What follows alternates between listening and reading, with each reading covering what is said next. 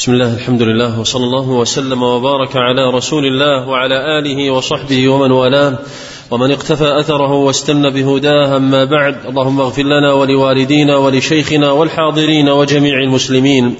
قال المصنف رحمه الله تعالى: وعن أبي سعيد الخدري رضي الله عنه قال: جاء بلال إلى رسول الله صلى الله عليه وسلم بتمر برني، فقال له رسول الله صلى الله عليه وسلم: من أين هذا؟ قال بلال: كان عندنا تمر رديء فبعت منه صاعين بصاع ليطعم النبي صلى الله عليه وسلم. فقال النبي صلى الله عليه وسلم عند ذلك: أوه، عين الربا، لا تفعل، ولكن إذا أردت أن تشتري فبع التمر ببيع آخر ثم اشتري به. بسم الله الرحمن الرحيم. الحمد لله نحمده ونستعينه ونستغفره ونعوذ بالله من شرور أنفسنا وسيئات أعمالنا، ونشهد أن لا إله إلا الله وحده لا شريك له، ونشهد أن محمدا عبد الله وخليله ورسوله، أرسله بالهدى والنور فبلغ الرسالة وأدى الأمانة ونصح للأمة وجاهد في الله حق جهاده، وترك أمته على محجة بيضاء ليلها وكنهارها لا يزيغ، لا يعني يضيعنا إلا هالك، فنسأل الله العافية والسلامة من الضياع. هذا الحديث الذي جاء إلى النبي صلى الله عليه وسلم وأعجبه، وهذا نوع يسمى البرني، وهذه التسمية موجودة في شمال وغرب المملكة ولا تزال بهذا الاسم، ومن التمر جيد. قال: أكل ثمر خيبر هكذا؟ قال: لا، ولكن نشتري الصاع بالصاعين من الجمع أو من هذا النوع. فقال النبي صلى الله عليه وسلم: أوه، عين الربا، عين الربا، بيع الجمع بالدراهم إذا أردت، واشتري البرني أو الجنيب بالدراهم، لأنه بهذا الوصف لتحصيله هذا النوع من التمر خالف ما هو الأساس في في بيوع الأموال الربوية الذي فيها لا التمر بالتمر، مثلا بمثل، يدا بيد. ثم ذكرت بقية الأصناف الستة المذكورة في الحديث الصحيح. هنا كلمة أوه استفضاع للأمر، لأنه تعد لحدود الله، ولينتبه السامع المخاطب غيره إلى فحش هذا العمل، ليس أمرا حصل عليه تراضي، وما دام حصل التراضي لهذا النوع من التبادل فلا حرج. التراضي المعتبر الذي لا يخرج عن أصول الشريعة وقواعدها، فإذا خرج عن ذلك حكم عليه بأحكام الشريعة من حيث الفساد والبطلان والفحش والنكارة. ولا يجد المتأمل بأي بيعنا أبطل الشرع نفاذه إلا وأن إبطال ذلك النفاذ نفاذ ذلك البيع هو مقتضى مصلحة العباد، لأن الله جل وعلا ما حرم على الناس شيئا لا يستطيعون الحياة السليمة بدونه، وإنما أباح لهم الطيبات التي لا تتنافى ولا تتنافر مقتضيات حياتهم، وحرم عليهم الخبائث وما يضرهم في جماعتهم أو في أفرادهم، لأن أحكام الله جل وعلا تنزيل من الحكيم الحميد الغفور الرحيم جل وعلا، أحسن الله إليكم. وعن أبي المنهال قال سألت البراء بن عازب وزيد بن, وزيد بن أرقم رضي الله عنهما عن الصرف فكل واحد منهما يقول هذا خير مني وكلاهما يقول نهى رسول الله صلى الله عليه وسلم عن بيع الذهب بالورق دينا. كيف كيف عن بيع ماذا؟ عن بيع الذهب بالورق دينا. الصحابة رضي الله عنهم لا يختلفون فيما علموه عن نبي الله صلى الله عليه وسلم، إنما يختلفون إذا كان الأمر يعود لاجتهاد الواحد منهم. وأما ما يتعلق ببناء الأحكام على ما صدر من رسول الله صلى الله عليه وسلم فلا يختلفون. ولذلك لما سأل هذا السائل هذين الصحابيين صار كل واحد منهم يقول فلان أعلم مني بذلك، لكن كل واحد أعطى نفس ما أعطى الآخر. ثم إن من عادة الصحابة رضي الله عنهم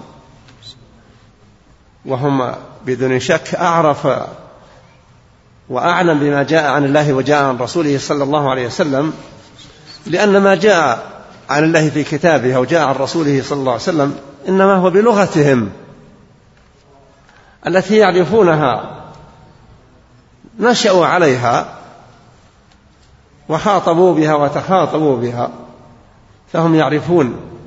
ولذلك فإن الصحابة الصحابي أعلم بمراد الحديث الذي يأتي به عن رسول الله صلى الله عليه وسلم ممن يريد أن يتنحل لمع لمعنى آخر ولو كان يجتهد. فالواحد منهم يتأدب كما سبق أن قصيت أكثر من مرة. السائل الذي جاء يسأل عمرة بن عبد الله بن عمرو بن العاص عن مسألة فقال له اذهب سل فلان ذاك الرجل الجالس، وكان ذلك الرجل الجالس عبد الله بن عمر، فسأله وأعطاه الجواب. ثم رجع إلى عبد الله بن عمرو فقال له اذهب إلى ذاك، وأشار إلى عبد الله بن عباس فأفتى عبد الله بن عباس بنفس فتي عبد الله بن عمر. فجاء إليه قال ما تقول أنت؟ قال أنا أقول بقولهما. من الأدب في طالب العلم إذا سئل ويعرف أن بالإمكان أن يسأل من هو أقعد منه في العلم أن يشير بذلك، فقد كان العلماء يتدافعون الفتيا، لا يتطلع الواحد إلى أن يفتي الناس، وإنما إذا سئل أفتى. ثم إذا سئل عن أمرنا يستشكل أنظر السائل ليراجع نفسه ويفكر في ما يفتي به ويحرص على استذكار الموقف بين يدي الله جل وعلا، لأن كل إنسان مسؤول عن عمله وما يقوله. فإذا راقب الله جل وعلا بصدق في الغالب إذا كان أهلا أيضا يسدده الله جل وعلا. وما أحسن أن يكون الواحد غير متطلع. مالك بن أنس سئل لا أتذكر عن بالدقة لكن في حدود ستة وثلاثين مسألة ولم يجب إلا على عدد قليل منها، وأكثرها قال لا أدري. استنكر قال لا أضرب لك تضرب لك آباط الإبل مسافات فقل لا أدري. قال أخبر من, من لقيت أنني لا أدري. ولهذا يقول العلماء إذا أغفل طالب العلم لا أدري أصيبت مقاتله، يعني تعرض على للخطر. ومقاتل القول على الله وعلى دين الله جل وعلا بغير علم أخطر من صعبة المقاتل الحسية التي يكون الإنسان مات وانتهى. هذه مقاتل يسأل عنها الإنسان يوم القيامة وعن آثارها، ولهذا ينبغي للإنسان أن يكون حريصا على اتقاء الله سبحانه وتعالى في أموره كلها، وأن يتصور الحساب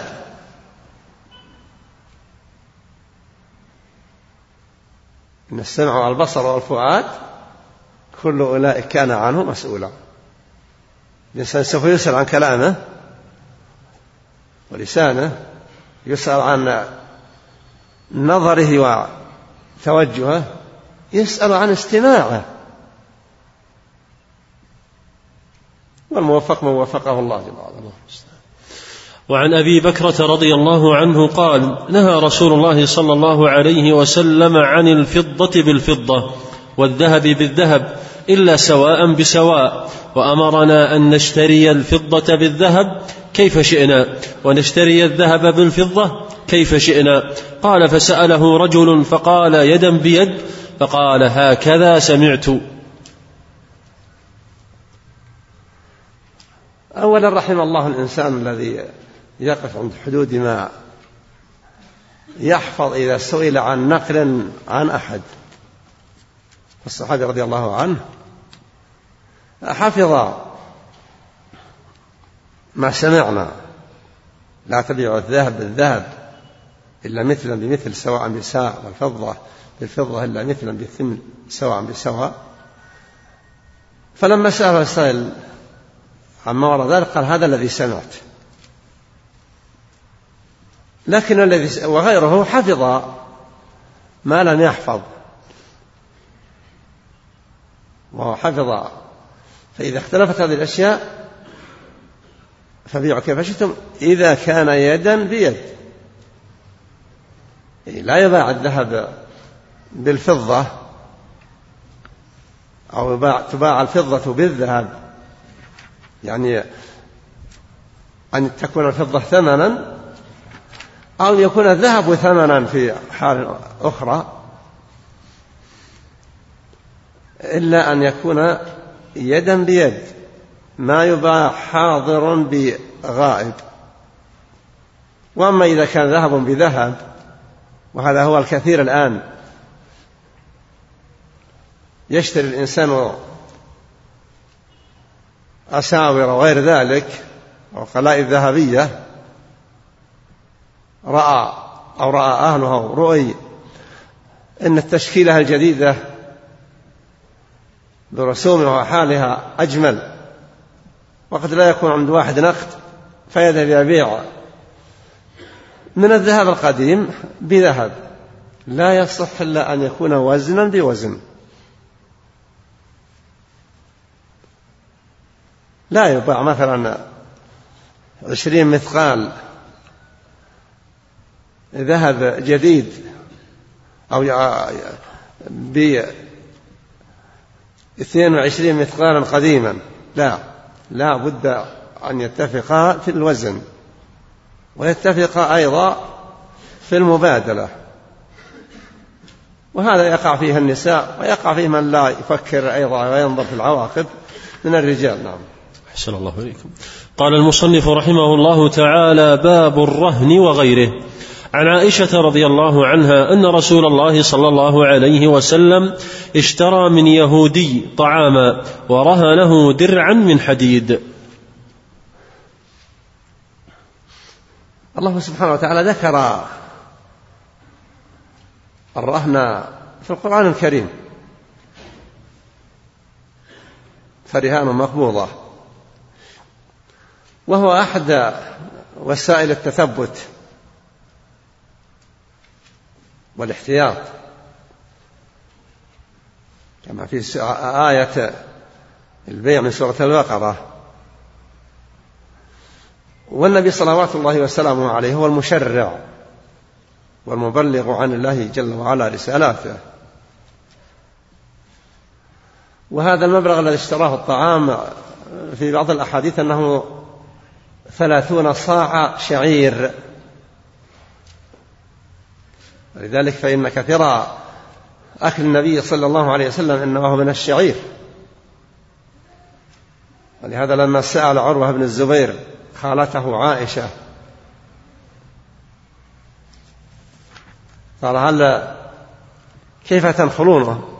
قالت لا ننفخه، وإما ننفخ نفخا فقط، ما طار من قشور الشعير بعد طحنه وما بقي يؤكل. وذكرت رضي الله عنها أحوالا من في عصر نذل وفي عصر قبل، يرى أنها عيشة ضنك لو يكون الإنسان في حياته يعيش عليها، كما ذكرت أن شهران أن شهرين ينتهيان ما أوقد في بيت آل رسول الله صلى الله عليه وسلم نار.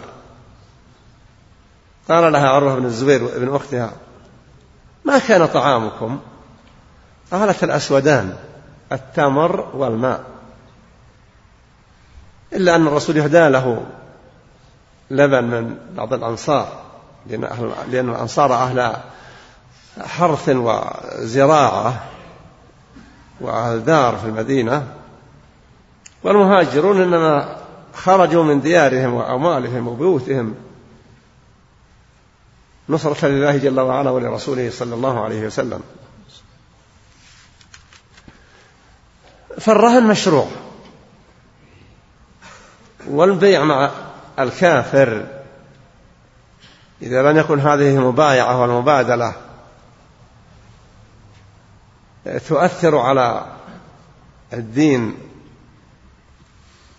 ودار المسلمين جاز ذلك، فإن أشرف الخلق محمد صلى الله عليه وسلم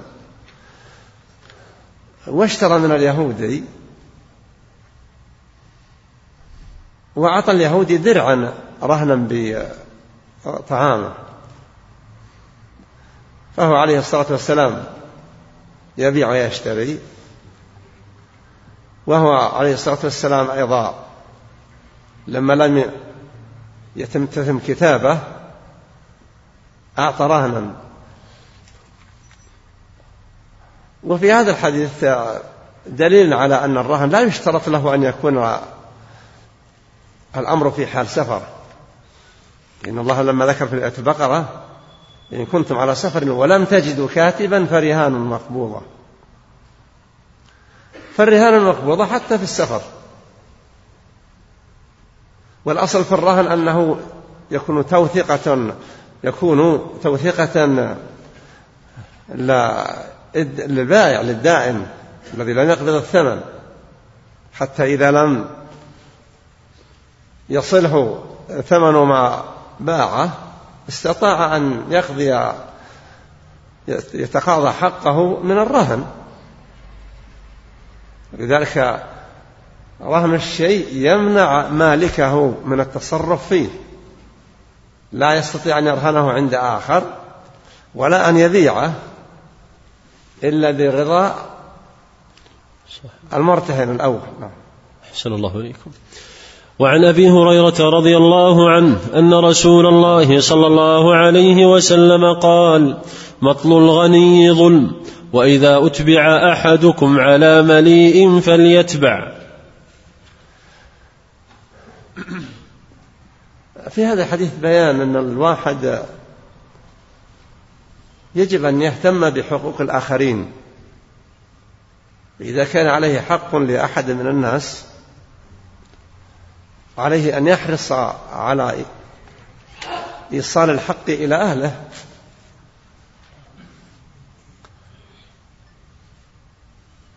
وإذا لم يفعل مع قدرته على الوفاء كان ظالما، فإن لي الواجد ظلم في الحديث يحل عرضه وعقوبته.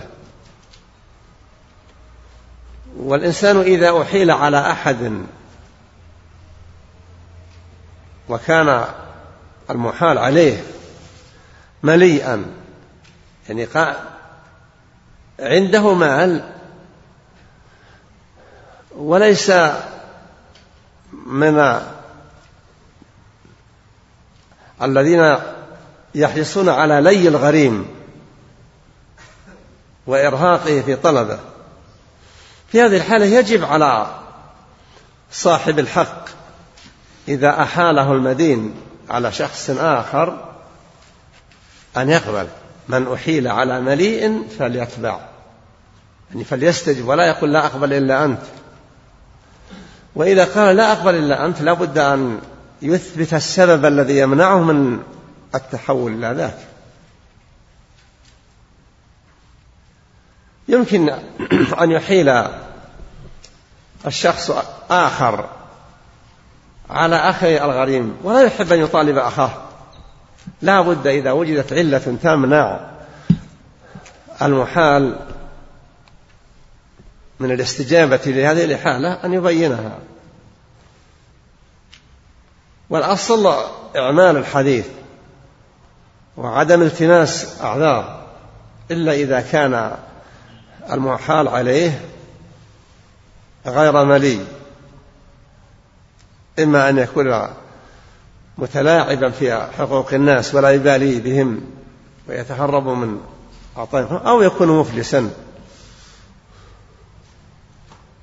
وأصل الأمر أنه للوجوب، يعني الشخص الذي له على آخر, آخر دين إذا أحاله المدين على شخص ملي وجب عليه أن يقبل، لكن بشروط: أن يكون المحال عليه مليئا، وأن يكون أيضا المحال عليه في ذمته للمحيل هذا الحق المحال به أو أكثر.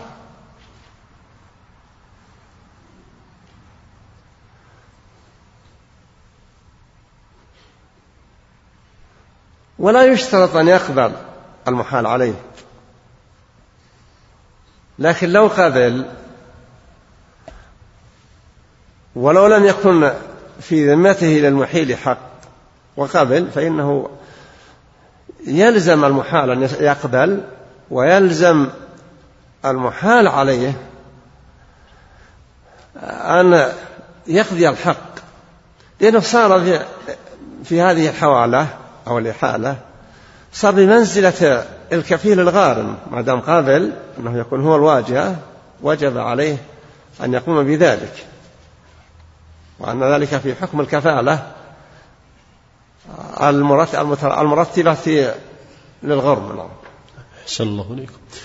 وعن أبي هريرة رضي الله عنه قال: قال رسول الله صلى الله عليه وسلم، أو قال: سمعت النبي صلى الله عليه وسلم يقول: من أدرك ماله بعينه عند رجل أو إنسان قد أفلس فهو أحق به من غيره. هذا في أحوال الفلس، الإنسان إذا كانت عليه حقوق للآخرين و تبين أنه غير قادر على أن يقضي حقوقهم، ثم طلب من الحاكم الحجر على هذا المفلس، هنا تأتي أحالات النظر فيما عنده. هذا المفلس إذا كان عنده مال قد ارتبط برهن لآخر، أو كان هذا المال درج عليه من شخص ولم يتقاضى بائع ذلك المال من ثمنه شيء ولم تتغير حال هذا المبيع، فإن صاحب تلك السلعة يأخذها دون أن يدخل مع الغرماء. فإن بقي له في ذمة المفلس زيادة مال يدخل مع الغرماء في حقه بالنسبة. أما إذا كان قد وصله بعض ثمن السلعة أو تغيرت حالها فإنه يكون أسوة الغرماء. وفي حال الفلس يحجر على هذا المفلس، لا يقبل اعتراف منه على هذا المال الذي على ماله الموجود، وإذا اعترف بالشيء فاعترافه إنما يسري على ذمته هو لا على المال الذي تم الحجر عليه. واعترافه لا يؤثر بحق الغرماء. إذا اعترف أن في ذمته لفلان كذا وكذا لا يكون داخلا مع الغرماء ما دام اعترافه بهذا الحق بعد الحجر، إلا أن صدق الغرماء قالوا نعم نعرف أنه مدين لفلان بهذا المبلغ، في هذه الحال يدخل معهم. لكن مع ذلك اعترافه بحقوق آخرين لا يبرئ ذمته ما دام أفلس، إنما لا يتمكن الغريم أن يطالبه بشيء في الوقت الحاضر لأن ماله قد حجر عليه وهو أعلن فلسه، فيدخل فيما يتعلق بالحقوق هذه في باب وإن كان ذو عسرة فنظرة إلى ميسرة. إذا أيسر وسع الله عليه وصار عنده مال تدخل الحقوق، وأما المال الموجود في وقت الحجر فيبقى للغرماء ويوزع عليهم، يوزع الحاكم هذا المال على هؤلاء الغرماء باستثناء من وجد عين ماله، باستثناء من كان له رهن محدد فإنهم يدخلون في رهونهم، فيوزع عليهم بمقدار نصيب كل واحد من حيث النسبة. إذا كان الجميع سيأخذ كل واحد منهم خمس دينه أعطي كل واحد الخمس من دينه على حسب حقوقهم. نعم. صلى الله عليكم. وعن جابر بن عبد الله رضي الله عنه قال رضي الله عنهما قال جعل وفي لفظ قضى النبي صلى الله عليه وسلم بالشفعة في كل ما لم يقسم، فإذا وقعت الحدود وصرفت الطرق فلا شفعة. هذا العمل هو من أجل رفع الضرر عن من لم يدع من الشركاء. فلو كان واحد أو عدد اثنان أو أكثر شركاء في مال يستثمر كأرض ومزارع، إذا باع شخص نصيبه المشاع كان من حق شريكه أن يشفع، أن يطالب بانتزاع ما باعه هذا الشريك من يد المشتري ويدفع للمشتري ما دفعه في شرائه ذلك النصيب.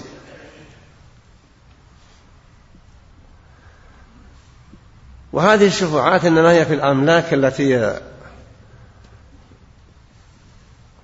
ليست من الأملاك المتحركة، يعني ليست في رؤوس بهيمة الأنعام أو في نقد أو في عروض سهل يسهل قسمها، وإنما هي في الأشياء التي لا تقسم. يبقى أمر آخر الذي قال إذا صرفت الطرق، عرفت الحدود وصرفت الطرق فلا شفعة. إذا كانت حدود المحل ولتكن بيوتا متجاورة ليس لها إلا شارع واحد ولا مدخل لها إلا شارع، وهذا الشارع مشترك ليس ملكا عاما للناس وإنما هو ملك لأهل هذه البيوت، إذا باع أحدهم كان للبقية أن يشفعوا حتى لا يدخل عليهم من لم يسمنهم. وإذا تنازل أحد من الشركاء عن المطالبة استقل بالمطالبة البقية، لأن من كانوا مشتركين في طريق واحد لا يشركهم فيه أحد سواهم، فالضرر الذي يدفع عن الشريك بتمكينه من الشفعة لا يزال باقيا في الطريق الذي لا يستغله أحد سوى صاحب هذا البيت وهذا الثاني والثالث الآخر. مما يشترط أن يعلم الشريك الذي يريد الشفعة, الشفعة ولا يسكت بمجرد ما علم أن فلانا باع نصيبه أن يعلن شفعته، طلبه نزع يد المشتري عنه وأن يسلمه ما دفعه للبائع. فإن تغاضى وسكت ثم أراد أن يتراجع فإن سكوته بعد علمه وعدم إظهار أنه غير مقابل لهذا البيع يجعل حقه في الشفعة يسقط. فيما يتعلق بمجرد الجوار لا شك أن فيه ضرر، لكن العلماء اختلفوا فيها أشد، والأكثر لا يرون الشفعة فيه. صاحب بيت أو مزرعة بين بيوته وبين مزارع باع مزرعته بين هؤلاء ويتضرر هؤلاء الجيران من استبدال هذا الشريك بشريك آخر، هذا وإن كان ممكن أن يكون فيه ضرر، لكن ما دامت الطرق معلومة والحدود ثابتة فلا شفعة. وهناك من أهل العلم من يرى أن الشفعة لدفع الضرر، ما دام أن أصلها لدفع الضرر فما وجدنا من ضرر ينبغي الدفع. الشريك أيضا سواء كان في طريق أو في نفس الملك عليه ألا يبيع ملكه إلا بعد أن يؤذن شريكه أو جاره، يعني أن يخبره، يأتيه ويقول محلي سين بكذا وكذا واستقر على هذا الأمر وأنا أريد بيعه، إذا كنت تريده بهذا المبلغ فأنت أولى، ينبغي أن يعلنه شريكه أو جاره بذلك. هذا من حق المسلم على المسلم، وهذا أيضا مما يدفع نشوء خصومة مستقبلا. نعم. أحسن الله إليكم. وعن عبد الله بن عمر رضي الله عنهما قال: أصاب عمر رضي الله عنه أرضا بخيبر فأتى النبي صلى الله عليه وسلم يستأمره فيها، فقال: يا رسول الله، إني أصبت أرضا بخيبر لم أصب مالا قط هو, أنف هو أنفس عندي منه، فماذا فما تأمرني به فما تأمرني به فقال: إن شئت حبست أصلها وتصدقت بها. قال: فتصدق غير أنه لا يباع أصلها ولا يوهب ولا يورث. قال: فتصدق عمر في الفقراء وفي القربى وفي الرقاب وفي سبيل الله وابن السبيل والضيف، لا جناح على من وليها أن يأكل منها بالمعروف أو يطعم صديقا غير متمول فيه، وفي لفظ غير متأثل.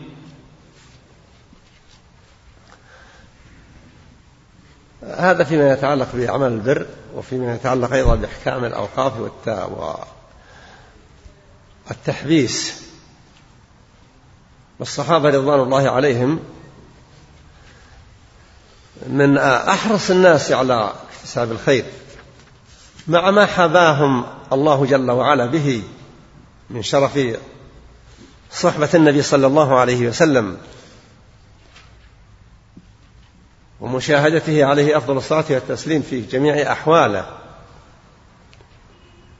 وينزل الوحي على نبيهم وبين أظهرهم، فلهم من الشرف. وقد شهد لهم النبي صلى الله عليه وسلم بأنهم خير الناس، كما في حديث: خير الناس القرن الذين بعثت فيهم. لما فتحت خيبر وقسمت على الصحابة رضي الله عنهم، قيل إنها قسمت على أهل الشجرة الذين بايعوا النبي صلى الله عليه وسلم يوم الحديبية، لما قسمت كان نصيب عمر رضي الله عنه مكانا من خيبر، فرآه عمر أنه نفيس غالي القدر، ففكر ماذا يصنع به مما يرجو أن يثيبه الله أن يثيبه الله عليه. فجاء إلى النبي صلى الله عليه وسلم وقال ما سمعنا في الحديث، وأنه لم يصب مالا أو لم يحز مالا أنفس عنده من سهمه في خيبر، فماذا ترى رسول الله؟ النبي قال أرى أن تحبس أصله وتتصدق بثمرته، وأن تجعله فيما سمعنا في هذا الفقراء والمساكين وذوي القربى وفي سبيل الله فلذلك، ولا يباع. ولهذا أوقاف الناس يقول أحد واحدهم أني سبلت وحبست، يعني جعل هذا العقار محبوسا عن التصرف الذي ينقل ملكيته من شخص لشخص. فعمر رضي الله عنه جعله حبيسا لا يباع، وجعل ثمرته يطعم منها الضيف والفقير مسكين ذوي القرابة، ما زاد يبذل في سبيل الله في مساعدة الأرقة الذين يتعاقدون مع أسيادهم على شراء أنفسهم من أسيادهم بمبالغ مقسطة، كما في قصة حديث بريرة. الكتابة الكتابة أمر الله بها في القرآن، إن علمتم فيه خيرا فكاتبوهم فكاتبوهم إن علمتم فيهم خيرا. فجعل عمر رضي الله عنه هذا، وجعل من يتولاه له أن يأكل وأن يهدي، لكن لا يتمول، وأن يكون ذلك في المعروف. وهذا في حكم في مثل المتولي على أموال اليتامى، له إذا كان محتاجا أن يأكل من مال اليتيم بقدر جهده لا بالزيادة. فلو أن مال اليتيم جهد المتولي عليه لا يبلغ قدر الإنفاق على المتولي نفقة تامة، ما جاز للمتولي أن يستنفق من مال اليتيم، وإنما أن يأخذ بما استقر في العرف أن للشخص هذا الشيء، وبما لا يضر بهذا الوقف. عمر رضي الله عنه حبس هذا، وصار يوم تنفق غلته على وفق ما ذكره في تحبيسه رضي الله عنه. وكان تولاه بعد وفاته عبد الله بن عمر،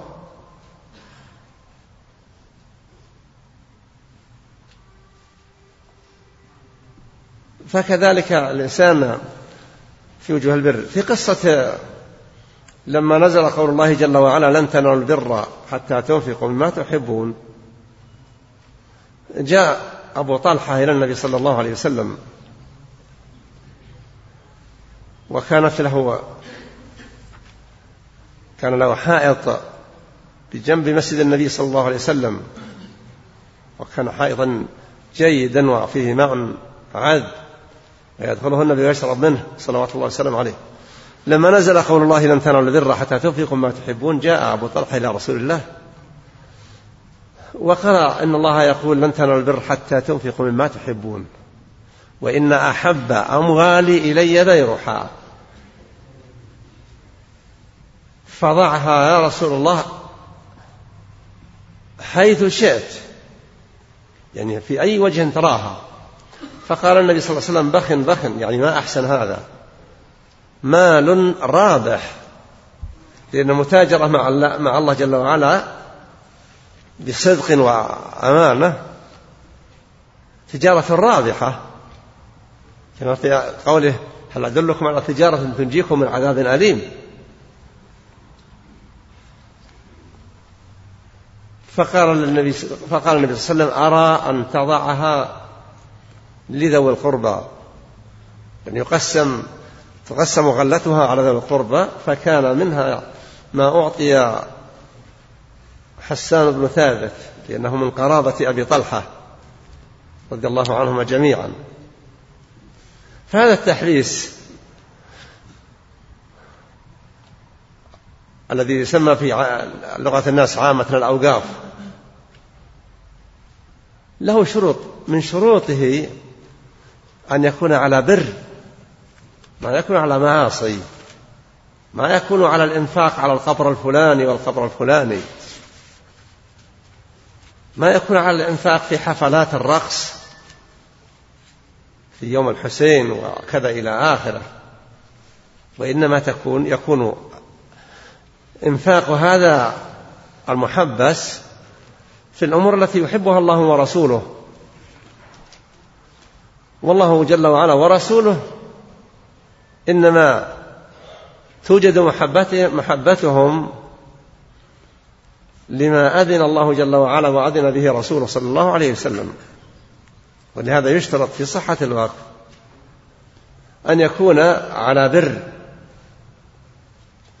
كان الناس في السابق توجد عندهم أشياء في البر، وأقصد في بلادنا في نجد، وأمور يجعلونها للذرية، يخافون إذا مات المالك أن الذرية ما يحسنون الاحتفاظ بذلك الملك من حائط في نخيل وزراعة وإلى آخره، فيذهب ويوقف ذلك الملك حتى يبقى للورثة ما يستفيدون منه. هذا لا يسمى وقفا خيري وإن سرى بين الناس، وإنما هو وقف ذري، ومع ذلك خير منه عدم التوقيف. يدخل الناس في بلادنا الذين أدركناهم أضاحي ويبقى بقية في الوقف أكثر من الأضحية، تكون في بعض الأحوال ينصون على أن المحتاج من الورثة أولى بما يزيد عن هذا الشيء، لكن الوقف الحقيقي الخيري الذي ينفق منه في سبيل الإحسان والطاعة لا يشترط أن يكون من ذرية الواقف، وأن يكون على حساب ما يسمونه بالطبقات. هذا الوقف يقسم ما دام أولاد المتوفى حيا على أولاده، حتى لو لم يبقى منهم إلا واحد، فإذا مات انتقل إلى أولادهم ثم يتلقونه. ولذلك يقول العلماء إن أهل الأوقاف إنما يتلقون الوقف من الواقف وليس من آبائهم، يعني قسمة الموارد قسمة الأوقاف إذا كانت أوقافا ذرية يكون أمرها راجعا للقضاة، لكنها أيضا يتقيد بوقفية الواقف. ولهذا يقول الفقهاء: نص الواقف كنص الشارع، ليس معناه قدسية نص الشارع، وإنما ما دام أنه وقف هذه الأرض أو هذا البستان على الذرية وفصل، يتقيد بطريقة تفصيله في الوقف ما لم يكن جنفا، والجنف وهو كثير، وجد بعض يعني هو في نجد نادر، وهو أن يوقف الوقف ويقول على الذرية ثم على ذرية البنين دون ذرية البنات، هذا وقف جنف. هناك في بعض البلاد لا، البنت ما ترث حتى من أبيها العقار، إن كانت حية تأكل من الأكل لكن لا تملك تبيع ولا تأهب ولا إلى آخره. وكل هذه من الأمور المخالفة لمقاصد الشرع والإباحة في التوقيف والتحبيس. نعم. أحسن الله إليكم. وعن عمر رضي الله عنه قال: حملت على فرس في سبيل الله فأضاعه الذي كان عنده، فأردت أن أشتريه فظننت أنه يبيعه برخص، فسألت النبي صلى الله عليه وسلم فقال: لا تشتريه ولا تعد في صدقتك، وإن أعطاكه بدرهم فإن العائد في هبته كالعائد في قيئه. وفي لفظ: فإن الذي يعود في صدقته كالكلب يعود في قيئه يقيء ثم يعود فيه. رضي الله عن عمر ورضي الله عن صحابة محمد صلى الله عليه وسلم أجمعين، ورزقنا جميعا صادق حبهم، وأسأله جل وعلا أن ينفعنا بذلك. عمر رضي الله عنه أعطى إنسان من الصحابة فرسا للقتال في سبيل الله، ولا شك أن الخيل كانت من أنفس أموالهم لشدة حاجتهم في فروسيتهم وجهادهم. كأن هذا الشخص الذي أخذ الفرس من عمر رضي الله عنه لم يعتن به، فهم ذلك الرجل أن يبيعه، وتوقع عمر رضي الله عنه أن يكون بيعه برخص بثمن قليل، لكنه لم يتجرأ أن يشتريه، وإن كان سيكون عن طريق البيع. فجاء إلى النبي صلى الله عليه وسلم فقال له عليه الصلاة والسلام: لا تشتره لا تشتري ولو باعكه بدرهم، فإن العائد في هبته كالعائد في قيه. في حديث آخر، وذكر هذا اللي سمعنا: العائد في هبته كالكلب يعود في قيه. الكلب يتقي ثم يعود ويأكل القيء الذي لفظه من فمه. فالواهب إذا أعطى أحد العطية أو تصدق عليه بصدقة لا يحل له أن يتقبلها منه أو أن يشتريها منه ولو كانت برخص أو كانت بغلا، ما دام أخرج هذا المال من حوزة ملكه تقربا إلى الله جل وعلا بذلك، فعليه أن يتجنب قبوله. في الحديث الآخر: ليس لنا مثل السوء، فالعائد في هبته كالعائد في كالكلب يعود في قيئه. وهذا التمثيل هذا التمثيل تنفير للشخص. بقي أمر آخر وهو من الهداية، وإن لم يكن في موضوع أنا لكن مجرد امرأة وهبت أمها جارية أو عبدا، ثم ماتت الأم، فكأن هذا الموهوب سيعود لنفس المرأة، فسألت النبي صلى الله عليه وسلم فقال: هبتك بحالها وأنت رده عليك الميراث، إنما جاء إليك بحكم شرعي، فلا دخل له في الكراهية. نعم. صلى الله عليكم. وعن النعمان بن بشير رضي الله عنه قال: تصدق علي أبي ببعض ماله، فقالت أمي عمرة بنت رواحة: لا أرضى حتى يشهد رسول الله صلى الله عليه وسلم. فانطلق أبي إلى رسول الله صلى الله عليه وسلم ليشهده على صدقتي، فقال له رسول الله صلى الله عليه وسلم: أفعلت هذا بولدك كلهم؟ قال: لا. قال: اتقوا الله واعدلوا في أولادكم. قال فرجع أبي فرد تلك الصدقة. وفي لفظ قال فلا تشهدني إذن فإني لا أشهد على جور. وفي لفظ فأشهد على, على هذا غيري. النعمان بن بشير رضي الله عنه وعن أبيه وعن سائر الصحابة أجمعين أبوه بشير بن سعيد أعطاه عبدا، نحله عبد، فقالت عمرة بنت رواحة أخت عبد الله بن رواحة رضي الله عنهما أشهد على ذلك رسول الله. يمكن أنها خافت أن يتراجع أو خافت أن يعترض عليه، فما كان منه رضي الله عنه إلا أن استجاب وذهب ليشهد النبي صلى الله عليه وسلم وقال إني نحلت ابني هذا النعمان عبدا. فقال له النبي صلى الله عليه وسلم أكل ولدك، يعني جميع أولادك، والولد يشمل الذكر والأنثى، نحلته مثله؟ قال لا. قال والحديث له ألفاظ، قال اتقوا الله واعدلوا بين أولادكم، أتحبوا أن يكون لكم في البر سواء، اعدلوا.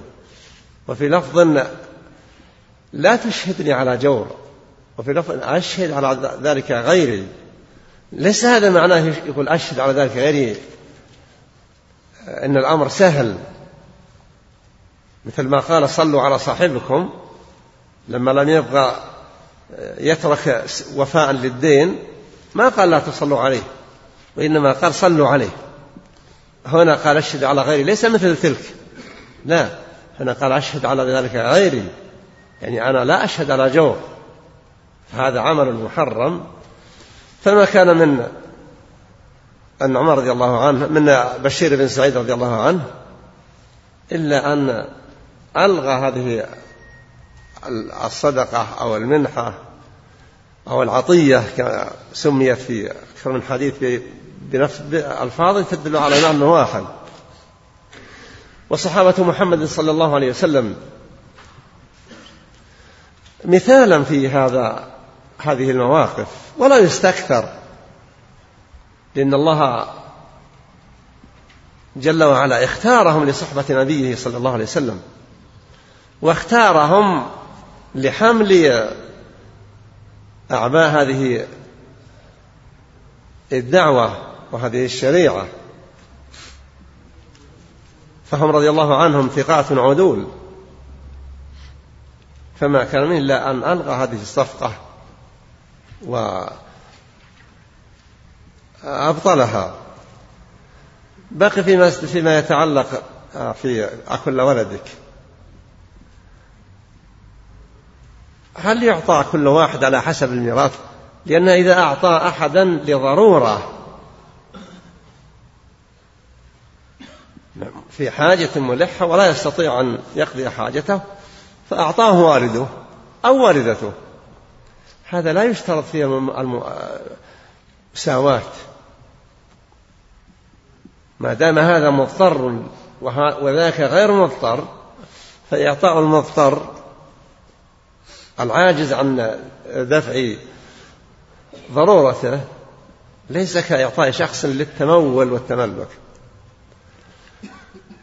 خلاف هل يعطى الورثة على قدر الميراث، شخص يمنح أولاده مثلا نخلات، يعطي الذكر نخلتين ويعطي الأنثى نخلة، أو أن عليه أن يعطي كل واحد مثل ما يعطي الآخر. نص الحديث يدل على ذلك، نص الحديث في قول النبي أكل ولدك نحلته مثله يدل على أصل التساوي. الفقهاء مختلفون في هذا، كثير منهم يرى أن العطية هذه تكون على حسب الميراث، إذا قسم ماله على أولاده عطايا منح، يعطي الأنثى نصف ما يعطيه للذكر، لأن يرى يقول ما دام أن الله جل وعلا جعل قسمة مالي إذا أنا رحلت عن هذه الدنيا على هذا المنوال، فأنا أريد عندما أقسمها وأنا حي أن أفعل نفس ما اختاره الله جل وعلا للميراث. هذا وذاك نص الحديث لا شك أنه ظاهر في المساواة في العطية إذا كانت مجرد عطية، وأما إذا كانت نفقة أو لدفع ضرورة لا يستطيع أن يدفعها فلها حكم آخر، يعني وضع آخر لا يتقيد بها. نعم. أحسن الله إليكم. وعن عبد الله بن عمر رضي الله عنهما أن النبي صلى الله عليه وسلم عامل أهل خيبر بشطر ما يخرج منها من ثمر أو زرع. لما فتح الله على يد نبيه صلى الله عليه وسلم وأصحابه خيبر، وكانت دار زراعة وغراس في ذلك الزمن، وأراد النبي أن يجليهم عنها، فطلبوا من النبي صلى الله عليه وسلم أن يقرهم فيها ليقوموا بعمل ما يلزم في هذه الزروع والغروس، واتفقوا على النصف، نصف الثمار لله ولرسوله ونصف الثمار لليهود، ووافقهم النبي صلى الله عليه وسلم على ذلك وقال نقركم ما شئنا، يعني ما هم نقركم إلى أبد الأبد، لا، نقركم ما شئنا، ولم يحدد مدة يبقون فيها بقاء لازما ولا رحيلا ينتظرونه في أي يوم، إلا أنهم يتوقعون الترحيل. ثم إن النبي صلى الله عليه وسلم قبل وفاته قال أخرج اليهود والنصارى من جزيرة العرب، وقال في حديث آخر لا يجتمع في جزيرة العرب دينان. ومعنى هذا أنه لا يبقى دين يعلن به تقام رسومه في جزيرة العرب، لأنها دار الإسلام حقيقة، ولم يلزم من دخله وهو غير مسلم بأن يسلم بالقهر. ولهذا فإن الأسرى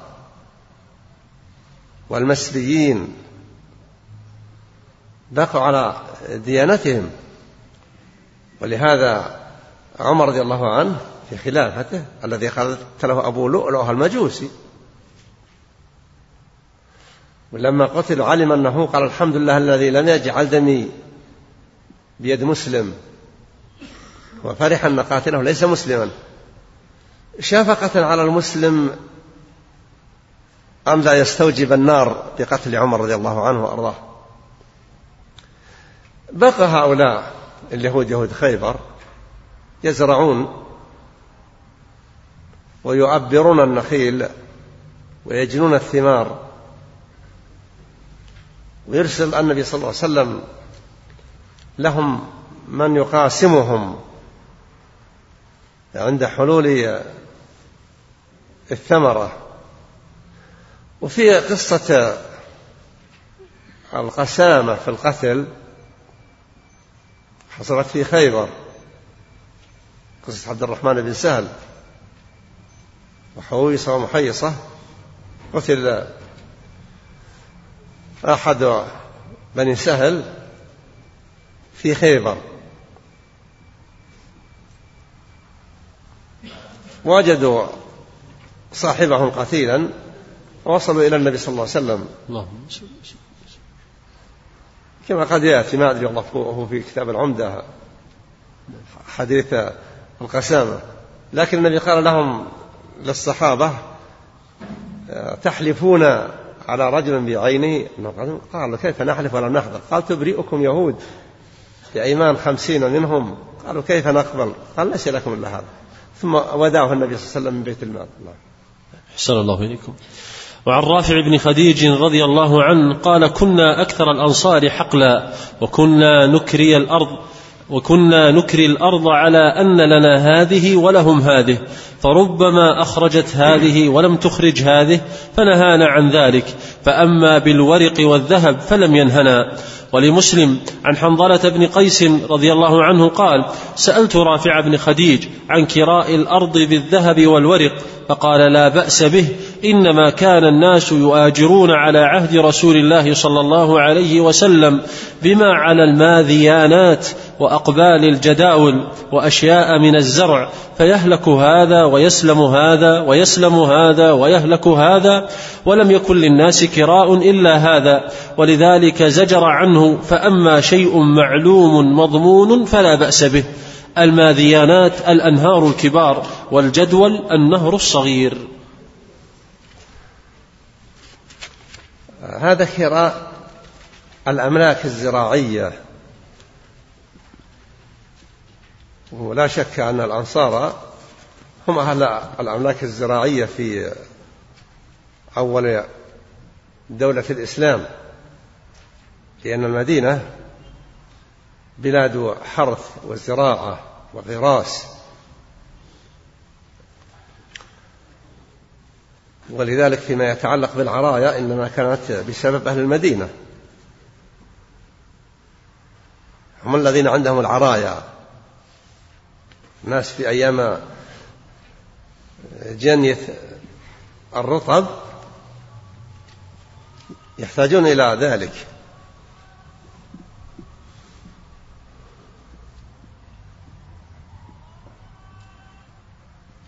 دخل الأوقات بقي دقيقة ونصف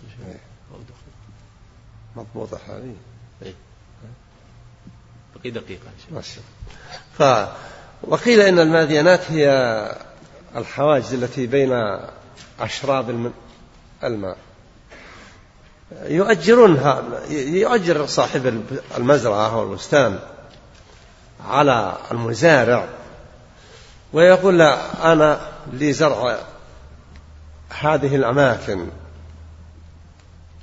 الجداول السواقي الصغيرة وما يكون على حافة الأشراب حياض الزرع، ثم قد يحصل ضرر، ربما يأتي وقت الثمرة لا يكون فيما اشترط خير، وربما كان الخير أكثره فيه وليس في حق المزارع شيء، لأن الجهل موجود في هذا الشيء.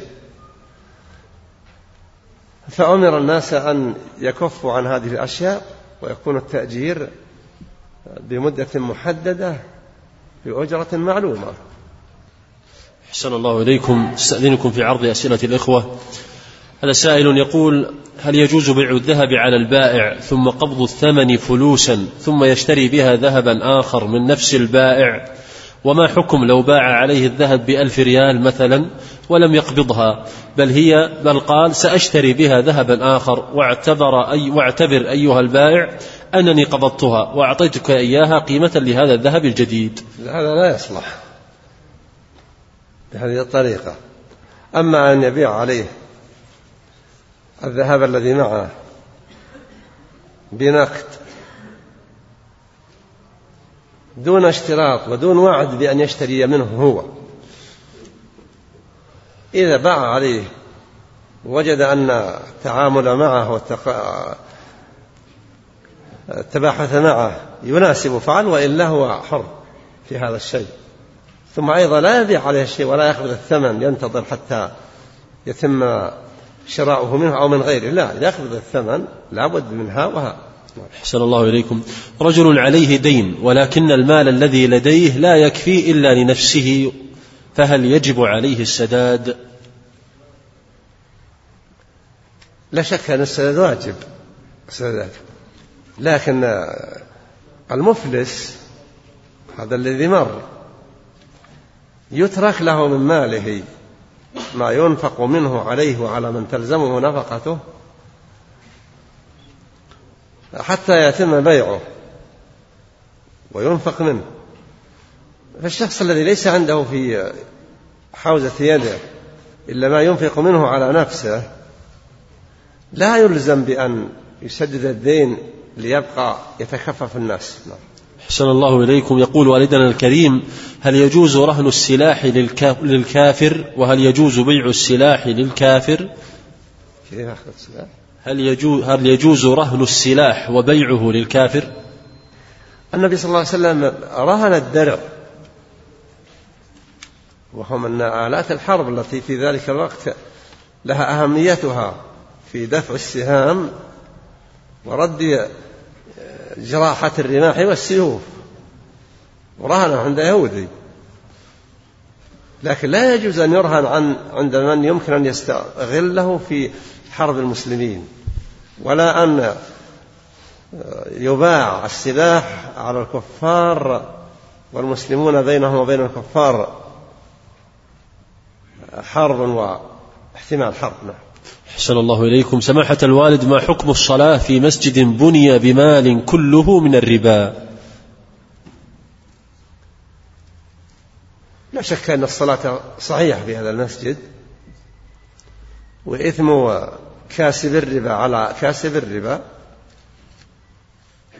وأيضا مما ينبغي أن يحرص الواحد لا يصلي في مثل هذا المسجد ما دام أنه بني من مكاسب محرمة. هذا إذا بناه المرابي، أما إذا كان هذا مبلغ الربا الكسب وأخرجه هذا الكاسب وأعطاه الجهة المسؤولة أو أعطاه ناسا قال التمسوا فيه أي عمل خيري ولا يدري عن شيء من هذا الشيء وبنوا مسجد، أرجو أن هذا لا حرج فيه. أحسن الله إليكم. هل إذا اشترى الذهب بالفضة أو اشتري الذهب بالفضة يشترط أن يكون التقابض في مجلس العقد، أم أنه إذا اختلفت الأنواع فلا يشترط في ذلك؟ الحديث واضح، ها وها، يعني هاك ويقول الثاني هاك في موضع واحد. لا بد من هذه البيوع المشترك فيها الحلول والتقابض أن يتم ذلك في مجلس العقد. أحسن الله إليكم. هل يجب على الشخص إن كان عنده زوجتان، واحدة عندها أولاد كثير والأخرى أقل من ذلك من الأولاد، فهل يعطي كل واحدة ما تحتاج إليه أم يعطيهما كل واحدة مثل الأخرى من مواد تموينية في البيت كالخضار وغير ذلك؟ لا، يعطي كل واحدة ما يحتاج تحتاج إليه ويحتاج إليها إليه أيضا أولادها. أم عشرة ليست كأم الطفل واحد فيما تعطى، أما حقها هي الشخصي صرف النظر عن الإنفاق على أسرة المنزل هذا له وضع آخر. لكن كنفقة يعطى تعطى كل واحدة ما يكفي لنفقة للنفقة الواجبة على مثل هذا الرجل لمثل هذه الأسرة. أحسن الله إليكم. إذا كان الابن يقوم بأعمال لوالده مما يستأجر على مثلها، فهل يجوز للوالد أن يعطي ولده أجرة مثله؟ نعم يجوز، إذا كان هذا الولد يقوم بعمل إذا قام به غيره أخذ أجرة جاز للأب أن يعطيه مثل ما يعطي الآخرين، ولا يقال هذا عدم عدل في العطية، إنما هذا بمنزلة الأجرة. نعم. أحسن الله إليكم. ما حكم المطالبة بالحجر على المفلس؟ هذا أمر مشروع شرعيا، لا لا يدعى ما دام مفلس من يأمن أن يتلف ما بقي معه من المال، ثم إن الغرماء محتاجون إذا لم يحصل لهم كامل حقهم محتاجون إلى ما يصلهم ولو قل، وهذا لا يكون متيسرا إلا إذا حجر على المفلس، فلا يحجر عليه أيضا إلا بطلب الغرماء. أحسن الله إليكم. هل الأوقاف التي أوقفها الصحابة رضي الله عنهم كعمر وعثمان وطلحة موجودة إلى الآن أم أنها اندرست؟ هذا يحسن يسأل عنها دائرة أوقاف المدينة، هذا مضى على حجاج الدول، وحكمت الدولة الفاطمية المدينة وما حولها الدولة الخبيثة، ما هي رافضية، وإنما هي التي يقول عنها العلماء ظاهرهم الرفض، يعني يتظاهرون بأنهم رافضة، وباطنهم الكفر المحض، حكموا الحرمين. ومما كان يزور الناس فيه إذا سمع الواحد وهو يمشي في الشارع اسم الحاكم بأمره الرافض الفاطمي أخبط من الرافض يؤمر بأن يسجد تعظيم الله. يعني جاءت أشياء كثيرة في الله. هذه الأوقاف، وقد يصعب أن يوجد شيء من هذه الأوقاف في وضعه الحالي. أحسن الله إليكم. يقول أعطيت أحد المتسولين خمسون, خمسون ريالا في الظلام، وكنت أظنها خمسة ريالات، فرجعت له وأعلمته أني أخطأت ولم أرى المال في الظلام، ورد علي الخمسين وأعطيته عشرة ريالات، فهل هذا من العود في الهبة؟ لا، هذا ليس من العود في الصدقة، لأنك أنت أردت أن تعطيها الأقل فغلطت، فلما تبين لك غلطك ذهبت أن ترفع العطية من الأقل إلى ما فوقها، فإن شاء الله أنك وهو على خير. أحسن الله إليكم. يقول إذا كان الصحابة رضي الله عنهم لا يختلفون في الفتاوى كما ذكرتم حفظكم الله، فلماذا العلماء الآن بينهم تباين في الفتاوى؟ لا، كلمة لا يختلف الصحابة في الفتاوى يوجد شيء من الخلاف، لكنهم لا يختلفون في يفتي هذا ويفتي هذا بفتوى تخالف نصا من كلام الله أو كلام رسوله صلى الله عليه وسلم، وإنما يختلف، قد يوجد اختلاف في اجتهادهم حسب فهمهم. ومع ذلك فلا شك أن الخلاف ليس بخير. الله لما ذكر قال ولا يزالون مختلفين إلا من رحم ربك، فالاختلاف هو برحمة، ليس كما يقول بعض العلماء يعني لما قال اتفاقهم حجة, حجة قاطعة واختلافهم رحمة واسعة، الاختلاف لا ليس فيه خير، لكن كلما زاد الخير الخلاف واشتط كلما كثر الشر. أحسن الله إليكم. يسأل يقول ما حكم التأمين على السيارات؟ أحسن الله إليكم. لا شك أنه غير جائز، لكن هذا اللي يؤمن هو ليس مخير، أما أن يختار أن يؤمن على سيارته فهذا اختيار غير موفق، وأما أن يلزم ويقال لا تأخذ وسائل تصرفك بسيارتك إلا بهذا الأمر يكون مكرا على هذا الشيء، ثم إذا أكره على هذا الشيء وحصل في السلف السيارة تلفيات لا يحل له أن يأخذ من شركة التأمين إلا في حدود ما دفع هو. لو فرض أن السيارة صار فيها حادث يحتاج إلى دفع عشرة آلاف ريال وهو ما دفع إلا مئتين ريال تأمين، لا يحل له إلا مقدار ما دفع، وبشرط أن يعلم هو أنه لم يكن منه خطأ. أحسن الله إليكم. في الحديث إن الله لا يمل حتى تملوا، هل يوصف الله جل وعلا بالملل؟ لا, لا. هل يوصف الله جل وعلا بأنه مكار؟ لا، الله لا يوصف هذا، لكن الملل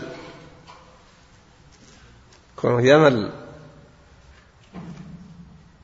يعني إذا تركتم العمل أنتم مليتم منه، لم يرتب على هذا الأمر ما يقتضيه عدم حصول هذا الأمر، ثم يكيدون كيدا وأكيد كيدا إلى غير ذلك. لا يقول الواحد هذه أوصاف، ليس كل فعل ينسب يقال يمكن أن يؤخذ منه صفة من صفات الله جل وعلا، يؤخذ من, من كل شيء أن الله فعال لما يريد. أحسن الله إليكم. يقول: قال أحد الصحابة لأصحابه رضي الله عنهم أجمعين: إذا دفنتموني فقفوا على قبري قدر نحر الجزور لعلي أستأنس بكم. أحسن الله إليكم، ما معنى قوله أستأنس بكم وهو ميت؟ هذا عمرو بن العاص رضي الله عنه، والحديث ثابت عنه، لكن هذا اجتهاد منه رضي الله عنه. يقول له: إذا أنتم دفنتموني فانتظروني قدر ما تنحر جزور ويوزع لحمها ويوزع لحمها لأنظر بما أراجع رسل ربي. أحب أن يأنس بهذا المو... هذا الشيء. هذا اجتهاد من عمر رضي الله عنه، ولم يأتي به بنقل عن رسول الله صلى الله عليه وسلم، ولذلك لا يشرع هذا الشيء. أحسن الله إليكم. يقول: جامع الحصن في أبين في اليمن أوقف عليه عشرات الفدانات من الأراضي الزراعية، ولما جاء الحزب الاشتراكي أدخل الأوقاف في التعميم الشامل لأراضي الدولة ووزعها على الناس، ثم جاءت الحكومة الحالية الآن وأرجعت ما قدرت عليه، ولا تزال هناك أراضي كثيرة لم يرجعها لم لم ترجع في بسبب أنها في أيدي أهل في أيدي من صرفت إليهم، وبعضهم مات وورثها أبناؤهم، فهل من نصيحة واعظة لهم؟ نصيحتي لا شك أنه لا يحل لأي سلطان في الأمة الإسلامية أن يأخذ مال أحد ليعطيه آخر، إلا ما كان من عقوبات يقتضيها الأمر الشرعي في المعاقبات. وأما وسلب الأموال وتوزيعها على آخرين، هؤلاء كل الذين ساروا على منهج الحزب الشيوعي كما يوجد في غير اليمن الجنوبي، في البلاد العرب، في بلد يقول البيت لساكنه والعمال في المصنع شركاء وليسوا عمالا، إلى غير ذلك، لأن الشيء اللي من التوجه إليه بغير طريق الشرع لا يفضي إلا متالك إلى متالف ومهالك. كذلك لا يحل لإنسان أن يتمول مالا معصوما لمسلم، أو وقفا مجعولا على مسجد في وجه بر وعمل عمل صالح يتموله ولو أعطاه يهضم سلطان غاشم. أحسن الله إليكم. هذه أسئلة بعض الإخوة في الإنترنت. هذا سائل يقول: إذا سأل أحد أطفالي عن سبب الحر والبرد في الصيف والشتاء فكيف أجيبه؟ هل أجيبه بحديث النبي صلى الله عليه وسلم عن أنفاس جهنم، أم أجيبه بالجانب العلمي وهو اقتراب الشمس وابتعادها عن الأرض، وكيف أربط بين الجانبين؟ أحسن الله إليكم. لا أدري ماذا أقول. هل كونه من نفس من أنفاس جهنم يضاد ابتعاد الشمس أو يوافقه حتى تجعل هذا هو العلمي وذاك ليس بعلمي؟ ما جاء عن الله وعن رسوله صلى الله عليه وسلم وثبت فهو, فهو العلم الصحيح الذي لا يجادل فيه أحد يعقل ما يقول. وأما الأسباب فهي لا تحتاج إلى أسباب، هذه فصول يأتي هذا الشيء. النبي يقول، النبي لم يقل إن البرد كلهم من نفس زمهرير جهنم، ولم يقل إن الحر من زفير جهنم نفس منها، ما قال هكذا، وإنما قال من زمهرير جهنم للبرد.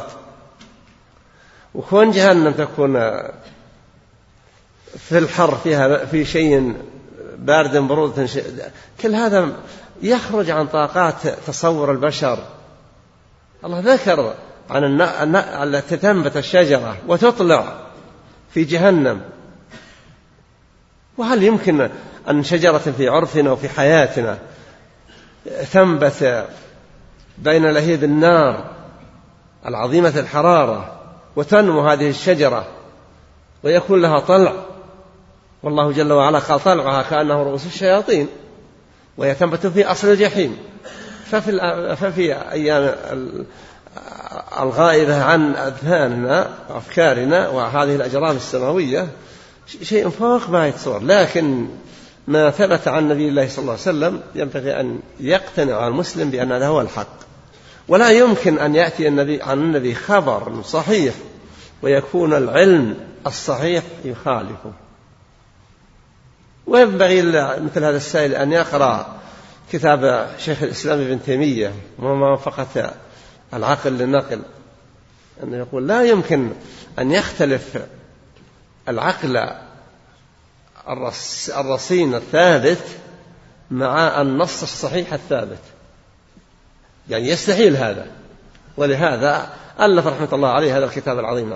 أحسن الله إليكم. لعلنا نختم هذا المجلس بيوم عاشوراء، وخاصة أنه سوف ينقلب خلال هذه الأيام القريبة، وهذا أسئلة وردت عليه: ما قصة الشيعة ما يوم عاشوراء؟ وهل يوم عاشوراء يوم يشرع فيه الفرح أم يشرع فيه الحزن؟ وتوجيهكم في صيام هذا اليوم أحسن الله إليكم. يوم عاشوراء كما سبق أن قلت ما أدري أنا ولا في غيره أنه يوم له شرفه. والعرب كانت في الجاهلية الذين يتنسكون من المشركين يصومون يوم عاشوراء، وكانت قريش تكسو الكعبة في يوم عاشوراء كما في حديث عائشة في الصحيح. والنبي صلوات الله وسلامه عليه صام يوم عاشوراء قبل أن يهاجر المدينة، وأظنه قبل البعثة، لكن لما جاء إلى المدينة لا يفلد ووجد اليهود يصومون، وكما هو معلوم وصل في ربيع، ولما انتهى يعني جاء شهر محرم، يعني بعد مضي عشرة أشهر وزيادة صام اليهود بعضهم، فسألهم لماذا يصومون؟ قالوا هذا يوم نجى الله فيه موسى وقومه وأهلك فرعون وقومه فصامه موسى شكرا لله فنحن نصومه. فقال عليه الصلاة والسلام نحن أحق منكم بموسى أولى، وأمر الناس أن يصوموا. هذه هي السنة مبادئ السنة الثانية، ولكنها لما دخل عاشوراء وصاموا لم يتم له سنة النبي صلى الله عليه وسلم، لأن النبي وصل المدينة في ربيع. ففي يوم عشرة عاشوراء تقريبا كامل له عشرة أشهر، وصام الناس إيجابا عليهم. ثم فيما بعد لما فرض الله رمضان صار من شاء أن يصوم عاشوراء يصومه، ومن لم يشاء لا شيء عليه. وبين النبي صلى الله عليه وسلم فضل يوم عاشوراء: احتسب على الله أن يكفر في صيام يوم عاشوراء السنة الماضية. في عرفة قال عليه الصلاة والسلام: واحتسب على الله في صيام يوم عرفة أن يكفر الله فيه السنة الماضية والمقبلة. هذا يدل على أن عرفة أفضل. النبي صلوات الله صلوات الله وسلامه عليه في آخر حياته قال: خالفوا اليهود صوموا يوما قبله أو يوما بعده. وفي لفظ آخر قال: صوموا يوما قبله ويوما بعده. وفي لفظ قال: لئن عشت إلى قابل لأصومن التاسع والعاشر، لكنه لم يعش صلوات الله وسلامه عليه. فالأفضل في نظري لمن أراد أن يصوم أولا صيام يوم صيام محرم. النبي ذكر أن أفضل الصيام بعد صيام رمضان صيام شهر الله المحرم، كما أن أفضل الصلاة بعد الفريضة صلاة التهجد صلاة الليل. النبي صلوات الله وسلامه عليه ذكر ما سمعتم. فيوم ثمانية يوم تسعة من هذا هذه السنة حسب ما أعلن عن المحكمة العليا أنه لم يرى الهلال في ليلة الاثنين في دخول الشهر، وإنما رؤيا في يوم في في ليلة الثلاثة. فأول شهر محرم في هذه السنة هو يوم الثلاثاء، فيوم الثلاثاء يوم غد هو اليوم الثامن، واليوم التاسع هو يوم الأربعاء. من أحب أن يصوم التاسع والعاشر صام يوم الأربعاء ويوم الخميس، ومن أحب أن يصوم يوما قبله ويوما بعده صام الأربعاء والخميس والجمعة. ولا شك أن الصيام هذا أفضل من الاكتفاء بصوم يومين، لأن الصيام يوم واحد يعدل عشرة أيام، وصيام يوم عاشوراء يرجع أن يكفر السنة الماضية بكامل ذنوبها ما عدا الكبائر الكبائر وحقوق الناس لا يكفي فيها الصيام، لا بد من التوبة لها. فيما يتعلق بالشيعة هذه من سفهاتهم، ولذلك يقول العلماء إن الرافضة الاثني عشرية أفسد الناس أفسد الناس عقولا، ويقول لو كانوا من الطير لكانوا رحم، يعني كان الرافض يرحمه رحمة من أخس الطيور. أما الآن يجرون يضربون أنفسهم في يوم عاشوراء، هل الترضي عن الحسين والدعاء له تعذيب المرء نفسه؟ لكن الشيطان عبث بهم ولعب بهم، ثم لعب بهم أيضا أشياخهم،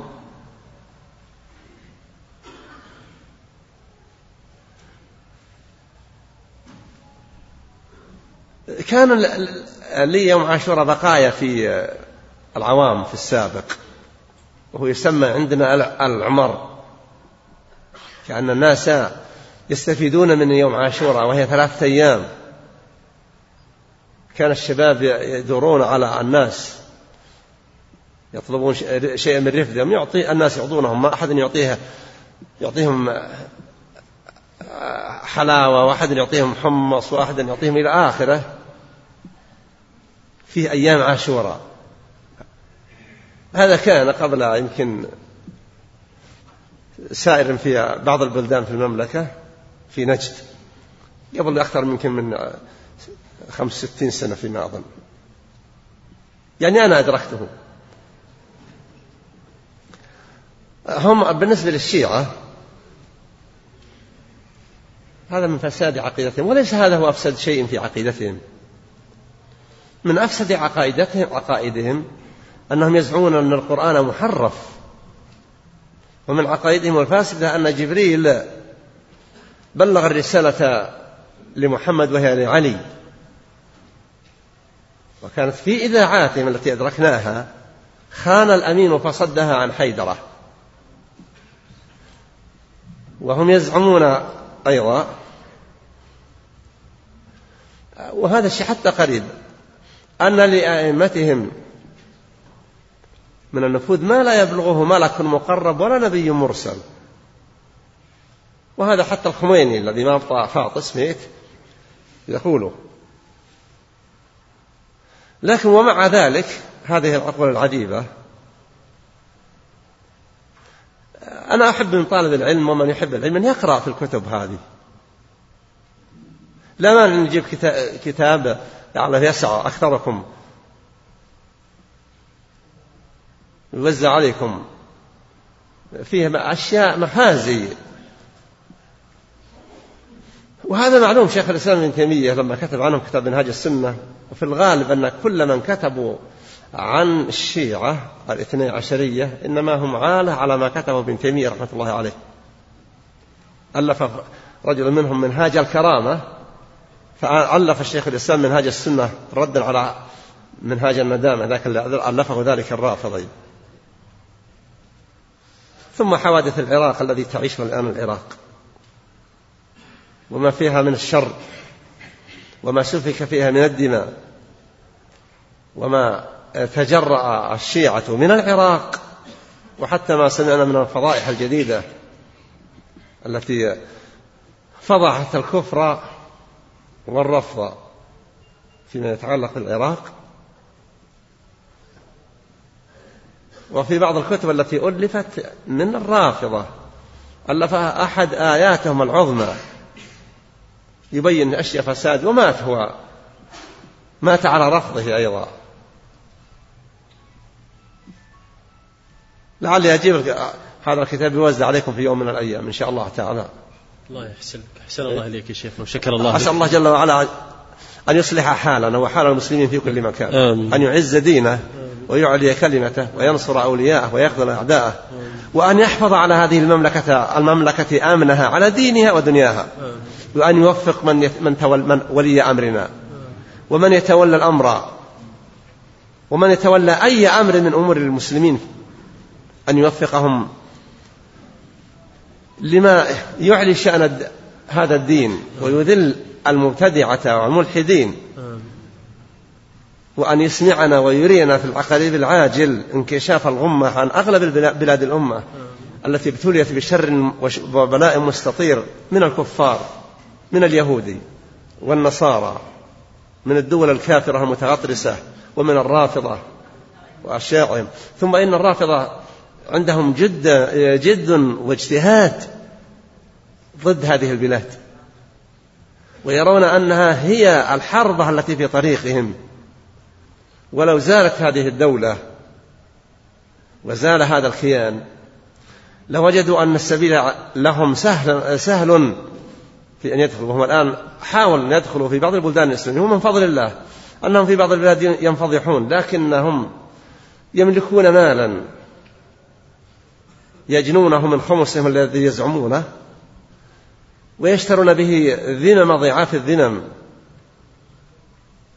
ولكن لا تزال بحول الله في هذه الأمة طائفة على الحق منصورة لا يضرهم خذلان أحد ولا مخالفته، والله المستعان. وصلى الله على نبينا محمد وآله وصحبه وسلم تسليما كثيرا.